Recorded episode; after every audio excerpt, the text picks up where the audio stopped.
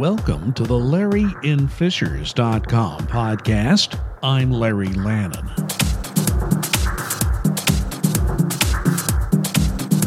This podcast is brought to you by LarryInFishers.com. I am in my ninth year of covering local news in Fishers, so for the latest Fishers news, simply go to LarryInFishers.com.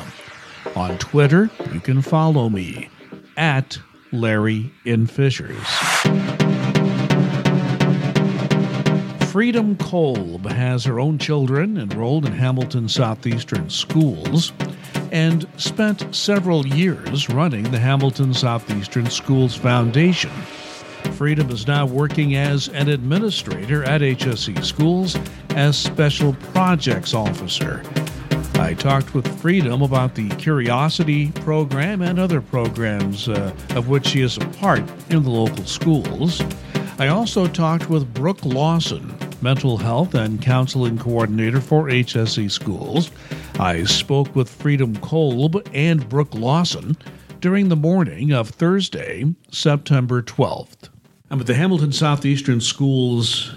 Uh, we're at the administration building in one of the conference rooms here uh, nicely remodeled. I can remember when the remodeling was going on. I can remember the previous building where everybody was crammed together, and it's much nicer today.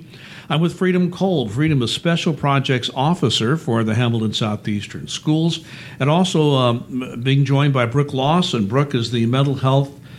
Uh, uh, I guess coordinator would be the name, and you're also working in school counseling, coordinating that. Mm-hmm. And these two ladies have been very generous, giving me some, some of their time to talk about uh, the programs in which they are involved. So, ladies, thank you very much for joining me. Thanks, Larry. Yeah, thanks for having us. Well, first thing I want to ask Freedom is this. So, what does a special projects officer do? I joke that I am the secret agent for the district because um, it's really special projects can fill any role. But how it started was um, when we received notification of the Lilly Endowment Comprehensive Counseling Initiative. And that um, effort really covers three areas one is comprehensive school counseling which has lots of components in mental health and social emotional learning, our equity and inclusion work, and experiential learning. So occasionally you'll find me dabbling in other areas, but those are the three primary areas of focus. And Brooke, we've talked to, well, actually, we've talked to both of you before. You and your role as a foundation uh, head, and uh, Brooke and her uh, role as, as mental health coordinator, but counseling is now part of your job. So, talk about that. Sure. So, actually, as we were doing the needs assessment for the Lilly grant, um, one thing that counselors shared was that they were reported to a lot of different people. So, they were reported to their building principal, but if they had a question um, about 504s or student services, they had a couple different people at central office that they would talk to, but no one person that was really advocating for school counseling at the district level. So, um, when we wrote the grant, we wrote a position into the grant so that there would be somebody at the district level who oversaw school counseling. Um, and so when we received the grant, Dr. Bourff um, felt like it made the most sense that since I was already doing a lot of the mental health work, um, that it would make a lot of sense to expand my role. Now, you mentioned 504. I know what that is. Everyone may not know, so explain what sure. a 504 is. So, um, some of our students who are struggling with health issues, that could be mental health or physical health, um, may have a 504 plan. So, that's just some, some additions to the support that's provided to them at school. Well, we're here to talk about a program, well, a lot of things, but curi- curiosity. And, and uh, there was a time when people would call that Curiosity, and it's only because of the way it's spelled. It's spelled C U R I O C I T Y. So it's curiosity, but it's pronounced curiosity. But I assume that's because curiosity is actually a big part of the program, the curiosity of the student, correct? That's absolutely right. It was um, or, or always designed to be curiosity, just a play on words. The concept is um, we know how important it is for not only education but economic development um, to continue to foster curiosity in our students and across our community. Um, the City of Fishers and HSE schools have always been extraordinary partners and collaborative, and so as the concept began to evolve, it, it became this community as a classroom or community as a campus concept. Um, so when we looked at curiosity and found the fun play on words to put it together, that's what we branded the effort. And I don't know which one of you want to talk about this, but one thing I found in looking into this program, and, and it's it's a program that's that's going on in many parts of the country. But what appears to make our program in Fishers and Hamilton Southeastern different is the fact that the city is so involved. Who wants to talk about that? I'm happy to. it, it is really the driving force behind the effort has been the city of Fishers and really that close connection all along. Uh, Dr. Bourff and Mayor Fadness have a great relationship, but as it has evolved over time, they, they said a few years ago, you know, we could team up more than just transactional service. You know, they, they mow our, our lawns and they plow our you know parking lots and all sorts of things um, that they do. But we are starting to see hints of what we could do together in major initiatives. And brooke can talk about some of the stigma free work um, in a minute that she's involved in. And they said what if we teamed up in an educational capacity? What would that look like? And then the ultimate outcome was curiosity. I want to talk a little more about those programs. But let's go to brooke because I can remember before Scott Fadness even became mayor. Mm-hmm. He was mayor elect, and he and I were having a meeting, and he started talking about the importance of mental health. Mm-hmm. And this all comes from him being involved with looking at data from the police department and other departments, the fire department, and looking at the number of runs that are related to mental health in some way, mm-hmm. and seeing that you know that's something that needed uh, to be addressed. And I think other cities have come along, but I would have to say, give Mayor Fadness credit for this. He made it a very important part of his administration even before he was mayor. And you know, uh, let's, let's, face it, I've covered politics and, and, cities before, and sometimes a mayor will come in and say, "Yeah, we're going to do this program, declare victory, move on to the next one." Mm-hmm. Scott Fadness has made this his project for his entire mayoral term. Mm-hmm. And the, schools have been very much a part of that. You have been a part of that. So I'd like you to fill in some of the blanks on this. Sure, I'd love to. I um, I am so grateful for the support of Mayor Fadness and really um, the work that our core team has been able to do around mental health. Um, I think we've we have looked at the problem, and Mayor Fadness has been very clear of like we're not just going to throw a public campaign out there, but we're actually going to do something. And so I think with his support, we've done some great work within the schools. We when I first started my position, my job was to coordinate mental health services for the district. And so prior to that, we had about 50 kids receiving mental health therapy in the district. And last school year, we had almost 900 students who received mental health therapy within the schools. We've served almost 1,300 students since the contract began in two, 2017. Um, and we've seen great outcomes as a school district as well. So we've seen that the kids who have received mental health support have had an increase in their GPAs, an increase in their test scores, a decrease in their disciplinary infractions, and an increase in their attendance. So we know that if we're hooking kids up with the support that they need at school, they're going to get better. And then their academics and all of the, the indicators that we look at for success as a school district are going to um, get better as well. So I think one of the really neat things about the mental health initiative in Fishers has been Mayor Fadness and Chief Orusa's um, ability to kind of look at the problem and look at the access to services that we have. Um, I don't know if you're familiar with the EDO program, um, but I just think that that is something that's really innovative, and other communities aren't doing that. Tell us about uh, you. Explain yeah. EDO. I, yeah. I, know about it, but you, you right. So, so I love how Chief Orusa always says, like, firefighters' job is to fight fight fires, right? But we don't have that many fires in the city of Fishers, um, and so but, but, first responders—that's a big job. Exactly, but but we have all these really well trained individuals that are working, and so he has um, created positions. We have three EDOs, and I'm going to botch the title of them. They're emergency department officers, um, and they are responding to mental health needs. So, anytime we've seen an increase in the number of people who are calling 911 and saying, I'm struggling with a mental health issue, um, and, and our police officers are trained, um, they have crisis intervention training, and they are going on those runs. But now we have our EDO officers joining them, and they have additional mental health training outside. They have the crisis intervention training, but they have some additional training, and then they're doing follow up with those people. So, So they're checking back in on them. Let's say the person is in crisis and needs to be hospitalized. They will check in on them within 48 hours of them being released the ho- from the hospital. And what we what the research says is that the first two weeks after discharge from the hospital are really critical times for people to get connected to support and services.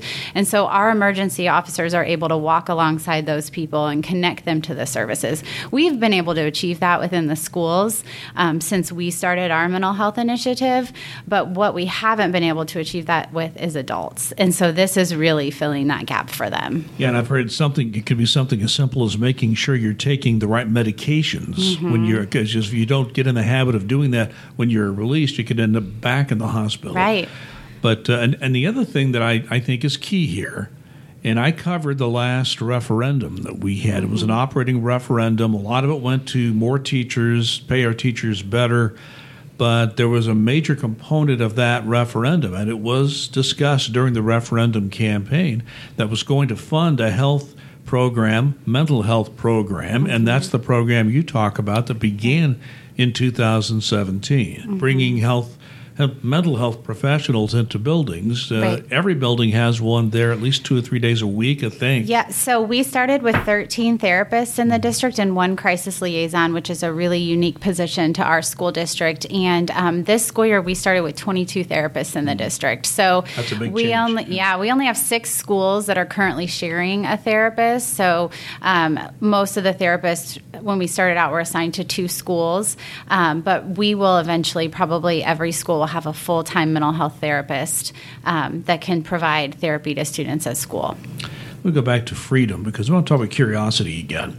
One thing that curiosity has uh, been getting kudos for is the fact that the students themselves are choosing the projects they want to do. Mm-hmm. I read about a project where a group of students were were working on how um, to keep older dogs from being euthanized, for example. Uh, and there are many others. So, explain how this. Of course, there's, there's adult uh, supervision. they can't just do anything. But uh, some of these programs start with the students, and I would guess very few of them are, are nixed by the adults. So, I'd like to ask you how how this works. How if I'm a Uh, if I have a student in school and, and he or she is, is wanting to do something, how does that get started through this program? Explain, walk us through that, that whole process? Absolutely. There's kind of a couple routes um, students can be involved. The ultimate vision is exactly what you said that um, curiosity is a marketplace of problems ready to be solved by our students and gives them a chance to apply the high quality instruction that they're getting in the classroom to a real world situation. Um, employers tell us all the time that our kids aren't graduating or aren't coming to them deficient in content knowledge. It's not that they don't remember the quadratic equation or where to put the Oxford comma, that they need the chance to apply the skills that they have learned.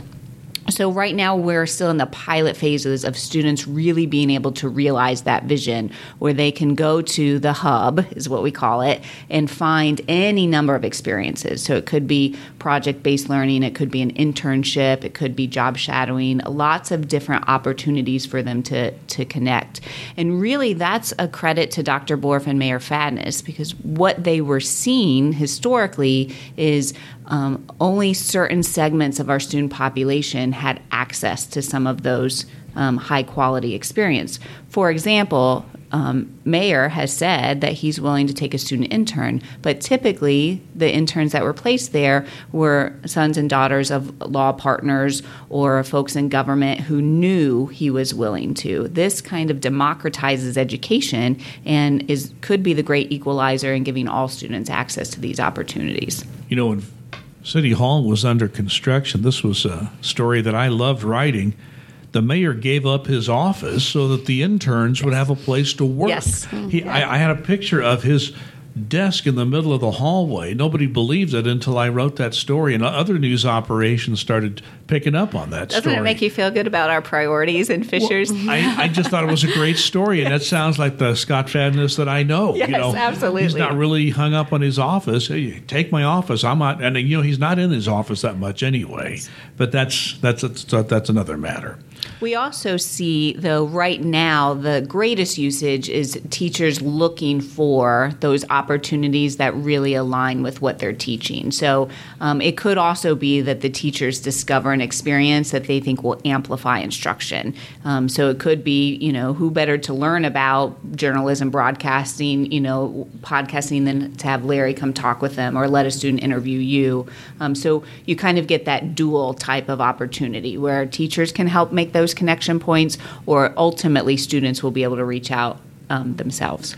It's been a long time since I've been interviewed. I'm not sure how I can handle that. the other side of the mic, right? it, it, feels much different. Actually, I was interviewed by Sam Quinn at IBJ yeah. recently, but that was uh, a little less comfortable than what I'm doing now. Asking the questions, I'm a little bit. Brooke, I want to talk about stigma free and how that blossomed within the Hamilton Southeastern schools. Sure. As I recall, wasn't there basically one student that got some people together at Hamilton Southeastern High School and began the stigma free clubs, which are now yeah. And, and they're, they're now more than one, but uh, talk about how that all happened. Sure. So um, I think it was my second week of work. Um, I received an email from a student saying, I have an idea to start this club at my high school, and I'm having a hard time finding a sponsor, but my principal just told me that you might be a sponsor for my club. And so I wanted to know if you'd sit down and talk with me. Um, and I was like, Yeah, I'd be happy to talk to you. I don't know what you're talking about in regards to a mental health club. I was, I was trying to get a better idea of what he meant by that. And so um, I met with him, and he had some great ideas. We had a lot of conversation around like this isn't a mental health support group because we have those at our school, but that wasn't his intention for this club. Um, he really just wanted to be an advocate for those who struggle with mental health issues. He wanted to be um, to to reduce the stigma in his school community and the community, um, and just be somebody that kids could go to if they they felt like they were struggling, that they could connect them to resources. So um, we started that first club back in October of 2000. No, it was November. Um, of 2017, and um, it has grown and grown and grown. We ash- actually, um, the Indiana School Mental Health Initiative heard about the club um, and realized that there was a club out on the West Coast that was um, gaining a lot of traction. It's actually Glenn Close's club. It's called Bring oh. Change to Mind. It's a mm-hmm. student high school club with very similar values as our, our stigma free clubs had. Um, and so the Indiana School Mental Health Initiative paid for Fishers High School and HSE High School and Noblesville High School in Avon um, in Indiana last year to pilot those clubs. And it was great because it gave us access to resources that we didn't have access to before. Um, and it also connected us with a ton of other kids who have the same passions, just in a different state. And so um, the Department of Education in Indiana found it so beneficial that this, this school year they um, entered into a contract with Bring Change to Mind, and any high school in the state of Indiana Indiana has the opportunity now to have a club. So we actually had our first club meetings for both Fishers and HSE this week, and we had great turnouts at both. Um, and they ha- they spent time brainstorming what are we going to do this year and some of the things that they came up with this year I'm, I'm really really excited about so yeah, and the stigma free event that usually happens, I think mm-hmm. it's in mm-hmm. May each it's year. in May. Uh, mm-hmm. Uh, each is for the last few years, mm-hmm. which I think the students actually did generate that. They it did. was their idea. Yeah. And it was like a concert. There was music. There was food. There was just it was a party. Mm-hmm. And the idea is to take the stigma. And I think this whole idea of stigma free. And I want you to say a word about this. This whole idea of stigma free. I go, you know, just had my 68th birthday, and I've been around a long time, and I I can remember most of my life mental health being stigmatized mm-hmm. almost everywhere I went. Anybody I knew, families that I knew. And I've only in recent years seen a, a move toward people understanding that mental health is it, it deals with a with a uh, an issue of health. It is not something that means you have a character flaw, for example, which right. is the way people looked at it for most of my life. Mm-hmm. It's like you know, if you if you have depression, this is a chemical imbalance in your body. This mm-hmm. is not mm-hmm. something you did to yourself. So, my question to you is. how successful do you think this, this program is? Do you think we're turning people's minds around? I do. You know, I always like to say, I think generally in the past too, we've used the term mental health and mental illness interchangeably. Um, and actually, I like to, to tell people there's mental health. We all have it, right? There's mental health challenges. Some of us have those. You've, every person is going to experience one of those in their lifetime. And then there's mental illness. And sometimes if we experience a mental health challenge and we don't have good coping strategies, it could turn into a mental illness. And so I like to talk about that continuum to people because I think it's important that you understand we all have mental health. It's just like physical health. And if we don't take care of it, we could develop mental illness. Um, one thing that we have seen since we've started these clubs and since we've really started the initiative is that we have had more and more kids coming forward and saying i'm struggling and i need some help. Um, and we that's our goal right? We want kids to come forward um, because then we can connect them to the resources that they need. And every school year we're tracking how many students are, are coming down and talking to our school counselors about thinking about suicide or self-harm. And every semester we're seeing more and more kids doing that because we actually believe that our students are realizing realizing like it's okay to not be okay, but I know who to go to if I'm having those issues. When I worked for the federal government, I worked there 28 years when I started in the 80s, and it was during that time that the federal, my, my particular agency I was working in, began an employee assistance program and the agency was shocked at mm-hmm. the number of people who took advantage of that. Yeah. And I think it's because a lot of people with these issues suffer in silence. Yeah. And once they get the opportunity to get help, it's amazing. I want to go back to uh, to freedom here, and I want to talk uh, a little more about uh, about curiosity. Now, you've talked about the exper- experiential learning. I'm trying to say that right. Yes. Which HSE Schools has been into HSE 21. You know, people thought about the the iPads being mm-hmm. that program. It's really much more than that. If you talk to any of the educators here, absolutely, they'll talk more about the experiential learning than which is just putting yourself into a real situation, uh, doing tasks that are different, and maybe in groups and that sort of thing. So. I want you to explain how experiential learning works. Give us examples that you have seen of experiential learning? Uh, sure. Uh, one of my favorites has actually been at Lantern Road Elementary, um, and, and, it's it, it's an interesting project. So they were working on writers' workshop. Um, you know, and, and, I'll probably botch the grade in the exact um, unit or standard, but uh, you know, second graders may be learning adjectives, for example, um, and they can write that on a worksheet right? Or they can discuss that in a class or do some traditional methods of education and then move on to the next unit. But when kids see the relevancy of their work, it sticks. You know, it is answering that age old question that we all asked when we were in school is when am I ever going to use this? Right? So they part. I thought about that in algebra class every day. Yes, yes, too. Yeah. So until you need to build a deck, right?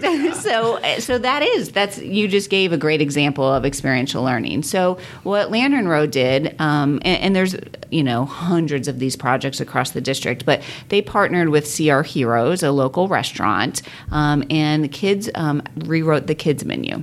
Now, it's fantastic for the business, right? Because who's going to describe a kid's menu better than a kid? Um, but it's also great for our students because then they see the relevancy of their work, they get more excited, they are more engaged. So, that one project, just to reinforce simple writing skills, then the students could go to the restaurant, you know, see the menus in place. While they were there, kid, the kids became fixated on plastic straws as kids do, you never know where passions are going to take them, and the greatest driver of learning is passion. So they then came up with a sustainability environmental campaign about the use of plastic straws, what that does to the environment, and it is one of the only restaurants in town that I do not take a plastic straw at because they have a little sign up with a seal drawn by second graders that's looking at you and says, "Do you need that straw?" And that's really? Oh my gosh! I've got to go there and check check this you out. need to go yeah. check it out. And so, in some ways, you know, those eight year olds are winning the marketing game from all of big business, showing us the floating trash piles in the ocean because I cannot help but to think this is the world we're passing on to kids. This is their chance to make a difference. And we are reinforcing to them at that young of age that they can change the world. So, you know, I've noticed more and more restaurants are not giving you a plastic straw unless you ask for it. I don't have any problem with a, with a paper straw if you want to give me that one. But I've just noticed, so this is a much more creative way of dealing with that situation than just telling your staff, let people ask for a straw. Well, and at the end of that school year, or even at the end of that school day, when those children go home to their parents and say, How is school today? You know, they might get more than just a fine, right?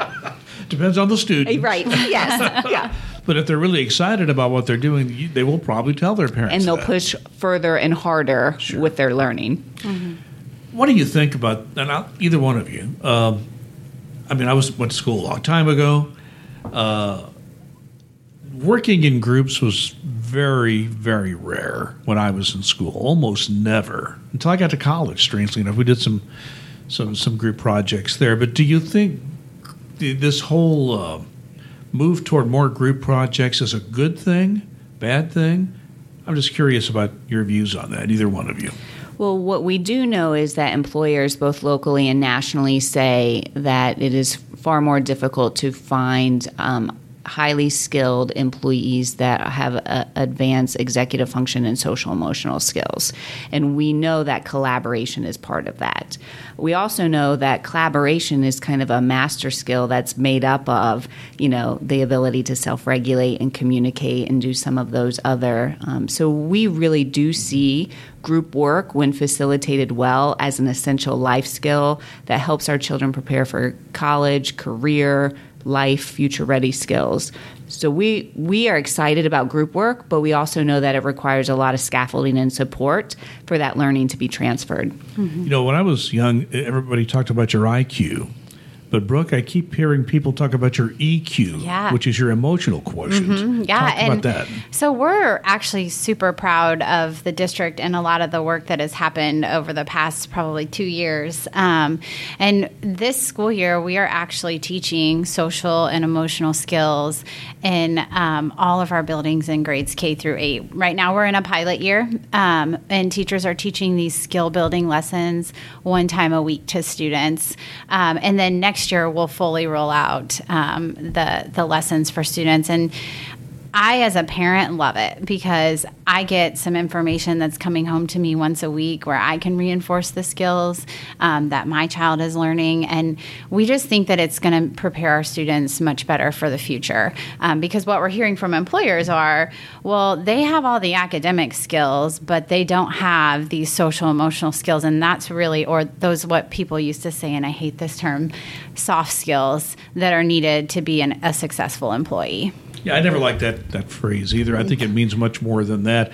And once you get into a workplace, you know, I started working out in the real world, I saw the importance of an emotional quotient. I saw the importance of somebody who could integrate and work as a team. Yeah. And you clearly see the people who don't have that skill. Absolutely. usually- you But- know, uh, I'm fortunate that I, I, I did have uh, Right. some experience because I was family of, six kids. That helped too. Well, and we believe those skills can be taught. Um, and so, if we give our teachers the tools and the time to do it, we believe that they're just as important as as the academic skills. Now, I know, Freedom, your uh, your position, the work that you do, is partly f- or maybe fully funded. You can tell me by a two point one million dollar grant given by a Lilly Foundation to the Hamilton Southeastern Schools. Are you actually paid out of that grant? Is that where your salary comes from? My or- position is not. Okay. Our um, the the three leaders around the objective areas. So Brooke Lawson with um, mental health and school counseling, Dr. Erica Buchanan Rivera with equity inclusion, and the Eric Day is now our experiential learning work based learning coordinator. Um, he also does data um, analytics for the district as well. But those three positions, and then smaller pieces of other positions. So Susan Drum and um, Mandy Scott um, are contributed. Um, my role is really to coordinate the logistics and track the outcomes associated with the grant. So really, that's that's your accountability back to the Lilly Foundation because when Lilly or any other large foundation provides a grant, they want to know, okay, how are you using the money? Give us updates on where it's going, how it's working, and that's really what you are involved in doing. Correct? Yeah, Lilly is very focused, and this is a little bit of minutia, but I find it super exciting. Maybe it's the nerdiness in me.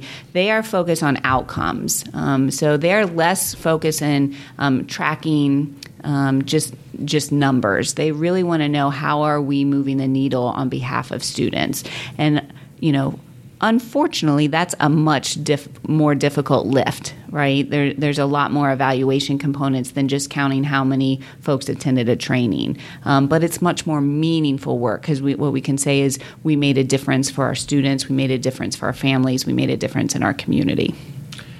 Brooke, this is, uh, we're in the middle of Suicide Prevention Month, is that mm-hmm. correct? And I must be honest, uh, working in the media before, we were always very careful how we talked about suicide in, in, in mass media because how do you discuss it without encouraging it? How do you talk about it in a way where you can try to prevent it rather than putting it was very it was always very difficult for us to deal with it. And I think uh, in recent years, that has changed a great deal. Mm-hmm. I think mo- people in the media and those of you who are in the profession talking to those of us in the media have taught us and, and explained to us that there is a way to mm-hmm. discuss this issue yeah. in a responsible way.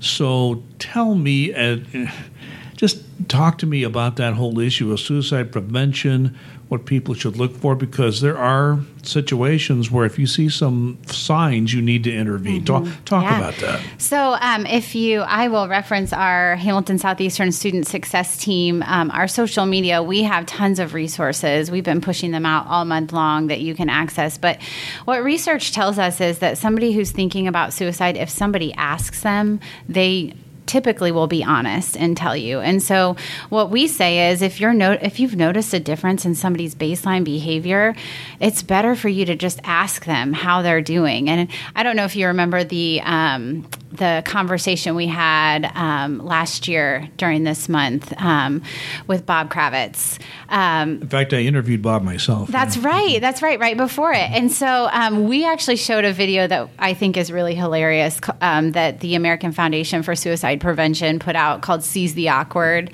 And just really like it can be kind of awkward to ask somebody, like, hey, I noticed that you're acting a little different. Is everything okay? But it's so important. Um, and so that's really our our message this month is if you notice a change in somebody's behavior, ask them how they're doing. And I think what we really are stressing to our kids, and it is part of our eighth grade wellness curriculum now, we have a suicide prevention, a four lesson um, kind of part of our curriculum that we're teaching kids what are the signs, how do I talk to somebody, and then what do I do, right, after I've talked to somebody. And what we're trying to stress to our students is it's not your job to make sure that somebody is healthy, mentally healthy. What it what is your job is to connect them with a trusted adult. And so we're helping our students to identify who are those trusted adults I can go to. Well, time goes fast, and I talk to ladies like yourself, so busy with so many different things. So I'm going to give you one last shot to just mention anything I didn't think to uh, ask about, or anything you want to add, and I'll ask uh, Freedom to start. Sure. I think one of the things we are most excited about is um, we are releasing a new "We Got This" campaign um, that, in in a lot of ways, encapsulates everything that we've talked about with you today, Larry. Um, but what it is is it's an effort to bring all of our stakeholder groups and everyone that is passionate passionate about students and education in our community alongside. So it is targeted at you know community leaders, at parents, how they can walk alongside our students. Um, we got this is we as a community. You know, mm-hmm. the schools might not always have every program in pl- perfectly in place, but together we think we can build skills with our students that make them successful in life. And so we will continue to release. We have a series of about seven videos. We're doing a lot of um, other work and, and social media and some of these announcements that will clearly articulate um, the goals, the key outcomes, and how every adult in this community can support students. Mm-hmm. And where do you find those videos?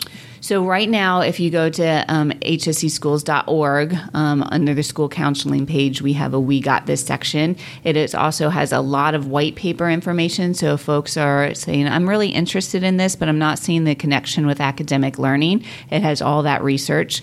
Um, we know, for example, that teaching um, social emotional skills typically boost academic performance 11%. It has some good uh, economic development indicators. We've heard back from businesses. So, so um, the, it is really well researched field at this time. So they can find all their information there and stay tuned for a lot more coming this year. Brooke Lawson, last comments. I guess. Um, well, I love everything that, and would echo all, everything that Freedom said about that we got this campaign. We're super excited about that. But I think what I would want to leave um, listeners with today is that if they know they themselves or someone they know is struggling, that they should reach out for help. And if it's a parent in particular, um, research tells us that there's an eight to 10 year lapse between the time somebody is showing signs and symptoms of a mental health issue to the time that they get um, support. And one of my goals as a district is that we're going to intervene as early as possible with our students so that they can get the help that they need because mental illness is treatable. And so if you er, intervene early, early, you can learn the strategies that you need to learn and you can start getting back to um, feeling better. Always a pleasure to speak with Freedom Kolb and Brooke Lawson, both with the Hamilton Southeastern School Corporation. Thanks, ladies, for your time. Thanks so Thank much, Larry. You. This podcast is brought to you by LarryInFishers.com. When there are elections in Fishers, stay up to date on the campaigns by reading LarryInFishers.com. And stay abreast of the latest news by following the Twitter feed at LarryInFishers. My name is Larry Lannon. Thanks for listening. We'll talk again.